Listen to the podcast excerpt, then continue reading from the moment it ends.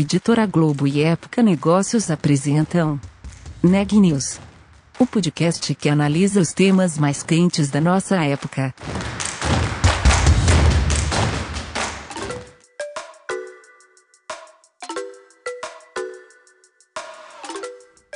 Oi, pessoal! Tá começando mais um Neg News, podcast com uma cobertura especial sobre a pandemia do novo coronavírus.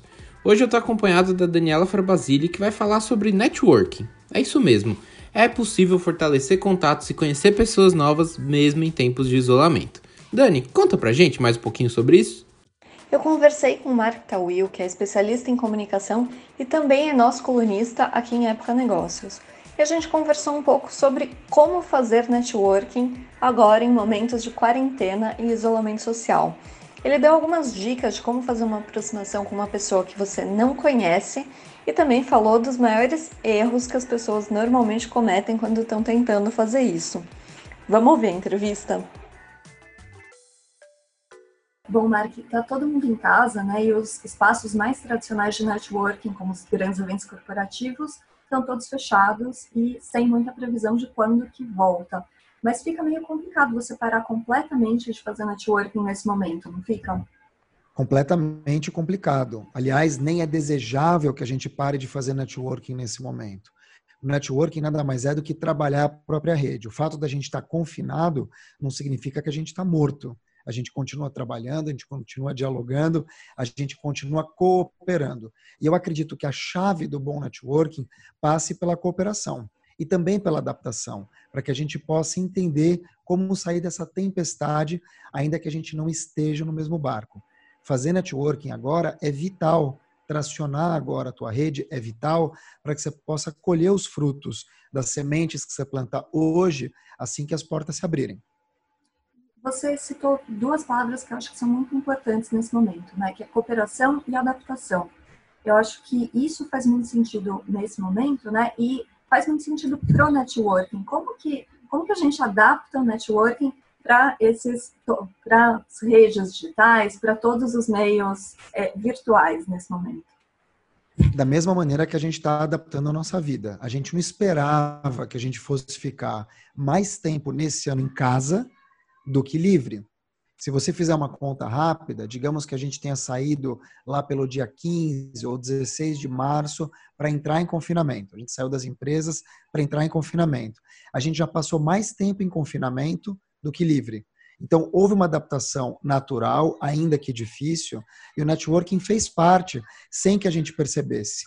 Não é mais uma questão de ou somos nós ou o confinamento, somos nós ou essa nova aprendizagem. Somos nós e essa nova aprendizagem. Então, o networking, por mais que a gente não perceba, a gente acaba exercendo. A gente tem falado com colegas de profissão, a gente tem feito novas parcerias, o tempo já passou, a gente tem fechado negócios. E tudo isso sem que a gente note. Então, ao meu ver, você pode fazer isso de uma forma prospectiva, se é que existe essa palavra, ou seja, uma forma mais planejada, mas naturalmente a gente acaba trabalhando a nossa rede.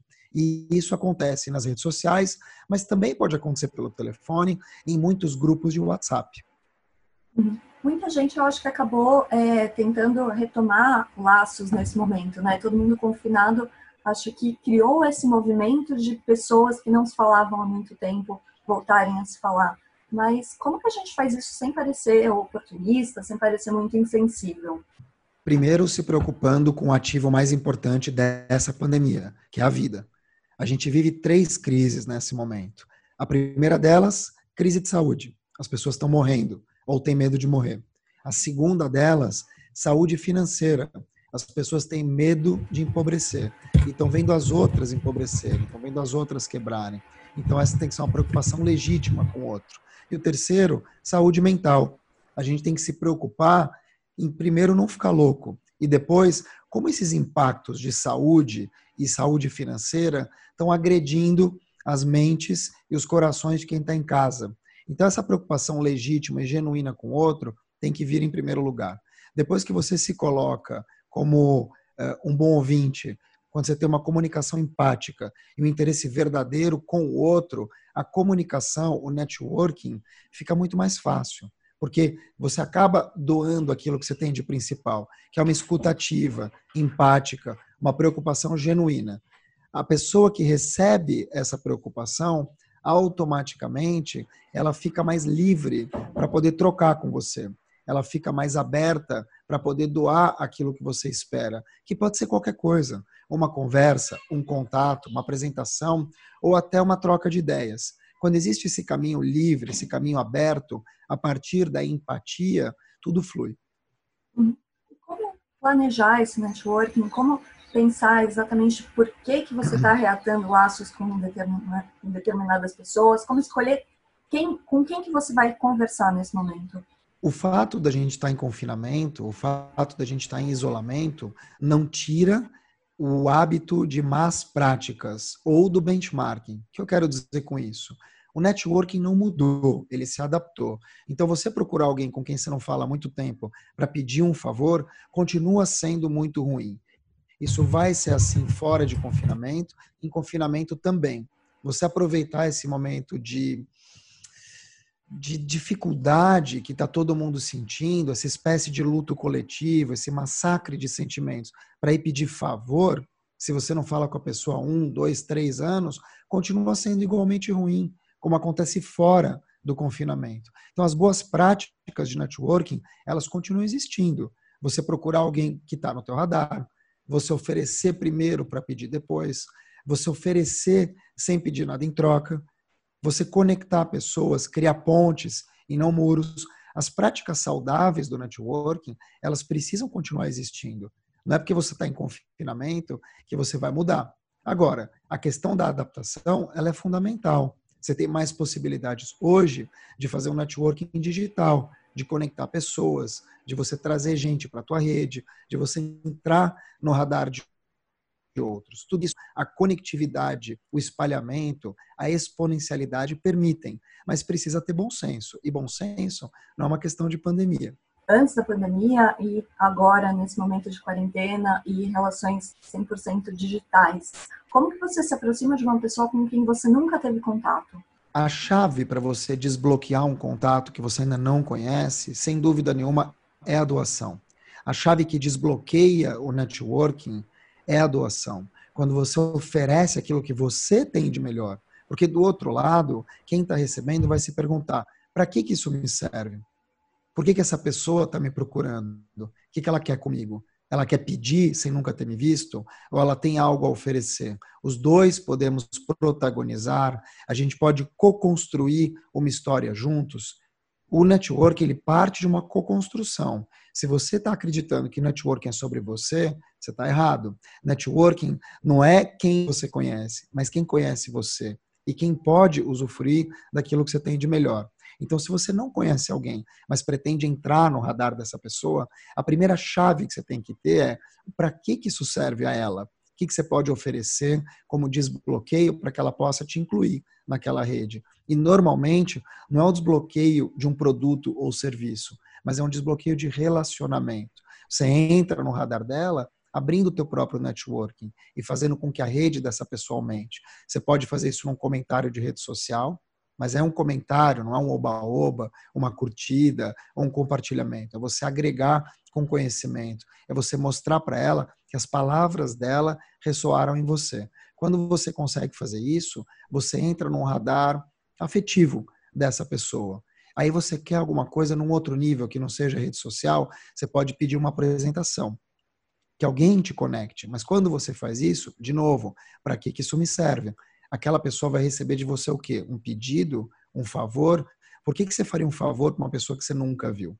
Né? Quem tem esse nível de altruísmo sem ser a Madre Teresa de Calcutá? Uhum. Então, a preocupação tem que ser genuína para que os dois protagonizem, para que todos estejam no mesmo palco. Se você tiver isso em mente, você tem que levar, você tem que doar, você tem que desbloquear por meio da doação. E aí você consegue aquilo que você quer no médio prazo cuidado para você não impedir coisas para pessoas que você nunca viu, ou você voltar como um fantasma na vida da pessoa, porque você está precisando. Isso não vai emocionar ninguém.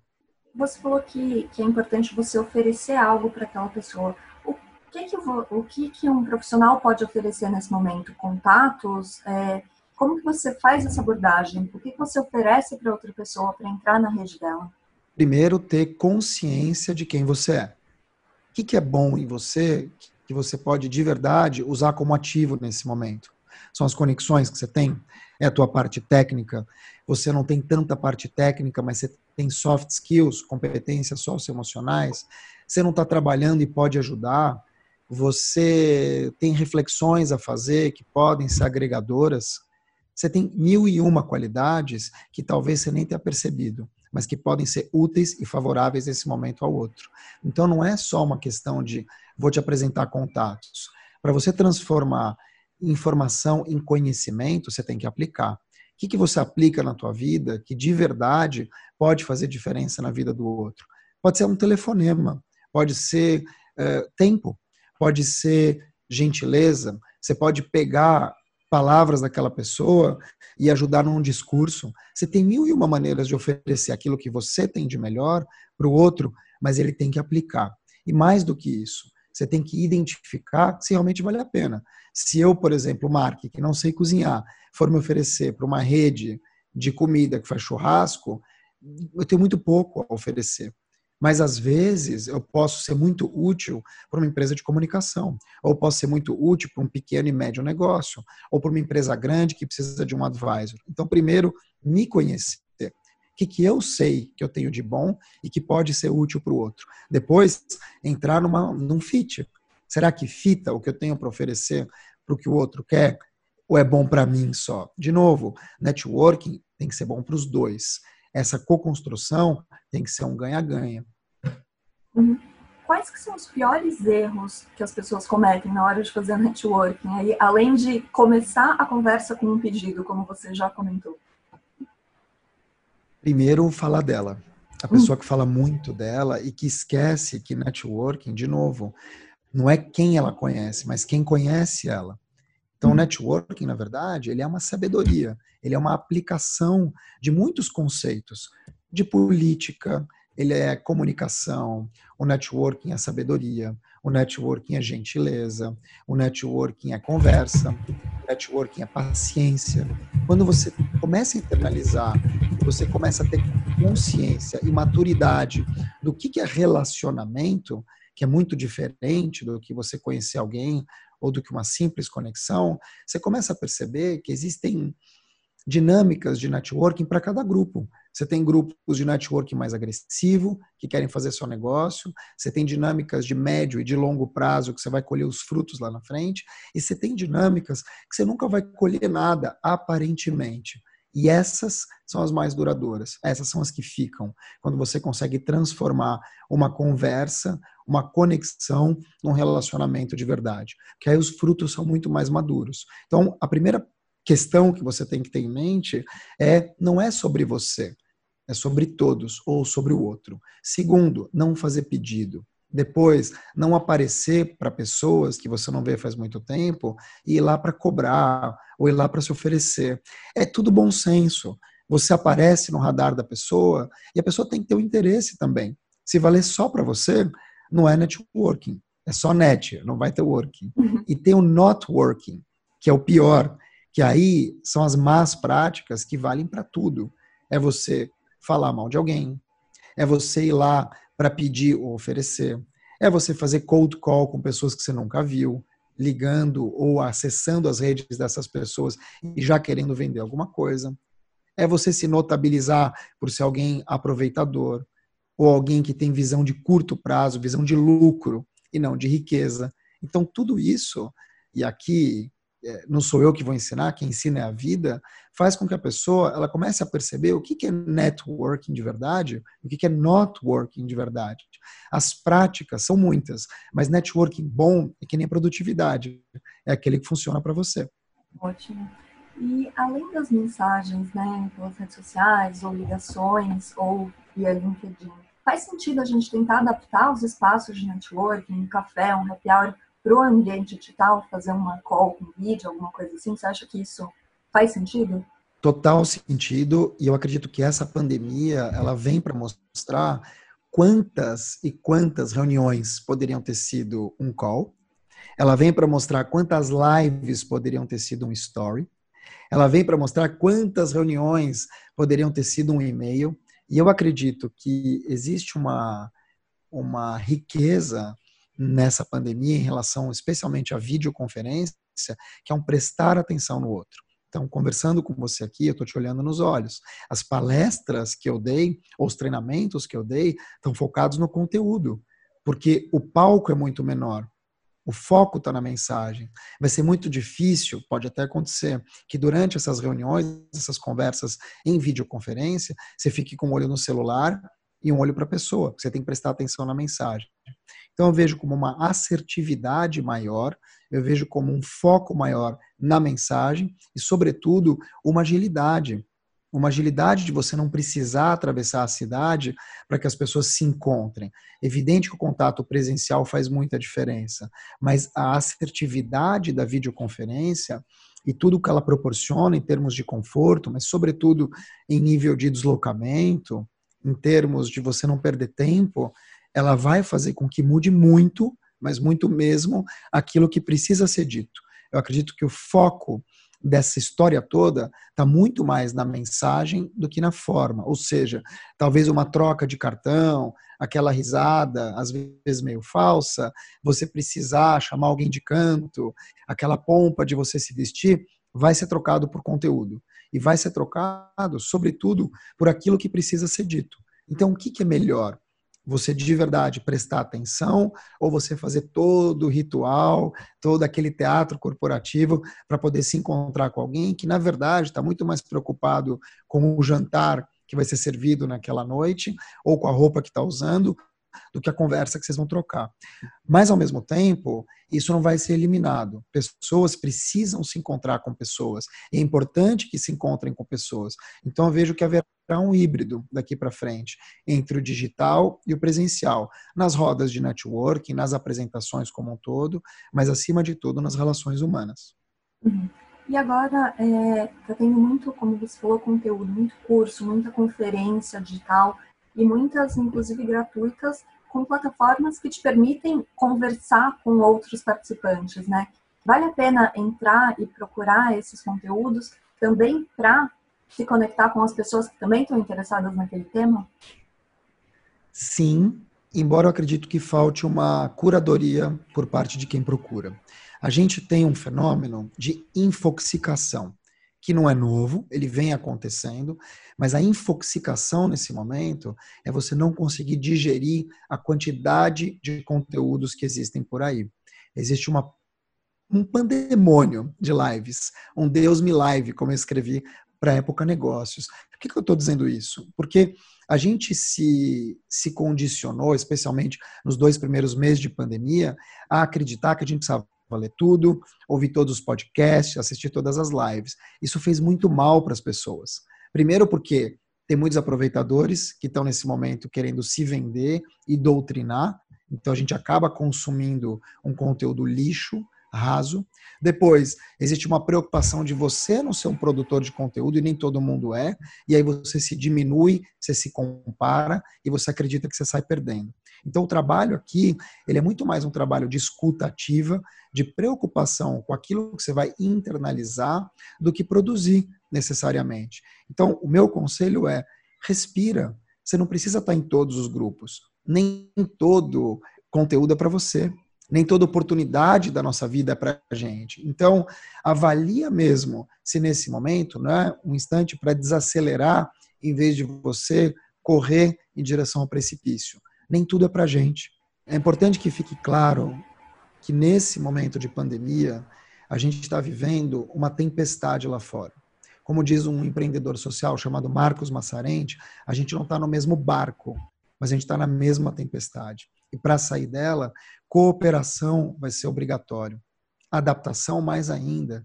Inovação para a gente encarar os problemas e trazer soluções diferentes para colher resultados diferentes. E por fim, transformação. Como é que a gente impacta, como é que a gente sai disso mais forte. Então, o networking, a maneira como a gente se relaciona, a visão que a gente tem que ter do outro, passa por soft skills, como empatia, gestão do tempo, a própria adaptabilidade. eu acredito que o mundo pós-pandemia vai mudar ainda muito pouco. A gente vai ver as sementes que a gente plantou agora germinarem no futuro, ou talvez nem veremos.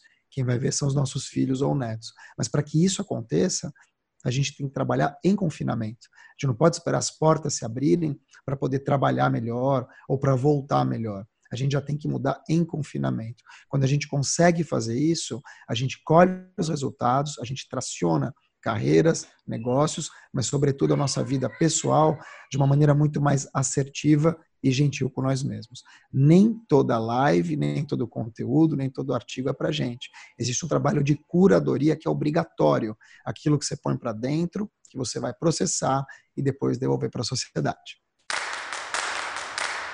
Notícias do dia. O Copom, Comitê de Política Monetária do Banco Central, cortou nesta quarta-feira a taxa básica de juros, a Selic, em 0,75 ponto percentual para 2,25% ao ano. Com o corte, o Banco Central espera estimular o produto interno bruto do país. No comunicado oficial, o comitê afirmou que acredita que não haverá necessidade de mais reduções nos juros básicos. Plenário da Câmara dos Deputados aprovou hoje o texto base da MP que altera regras trabalhistas durante a pandemia. Entre as medidas estão a previsão de adoção de teletrabalho, a antecipação de férias e de feriados e a concessão de férias coletivas, entre outros. Os deputados votam agora os destaques do texto. A Petrobras decidiu manter cerca da metade de sua equipe administrativa trabalhando em casa permanentemente, em um dos exemplos mais fortes até agora de como a pandemia fez empresas repensarem o conceito de escritório.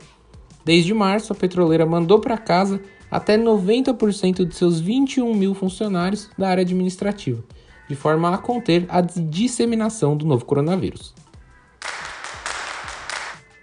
E de acordo com dados do Conselho Nacional de Secretários de Saúde, o CONAS, o Brasil tem hoje 955.377 casos de Covid-19 confirmados, e o número de óbitos é de 46.510. Somente nas últimas 24 horas foram contabilizadas 1.269 mortes e 32.188 novos casos. O Neg News de hoje fica por aqui.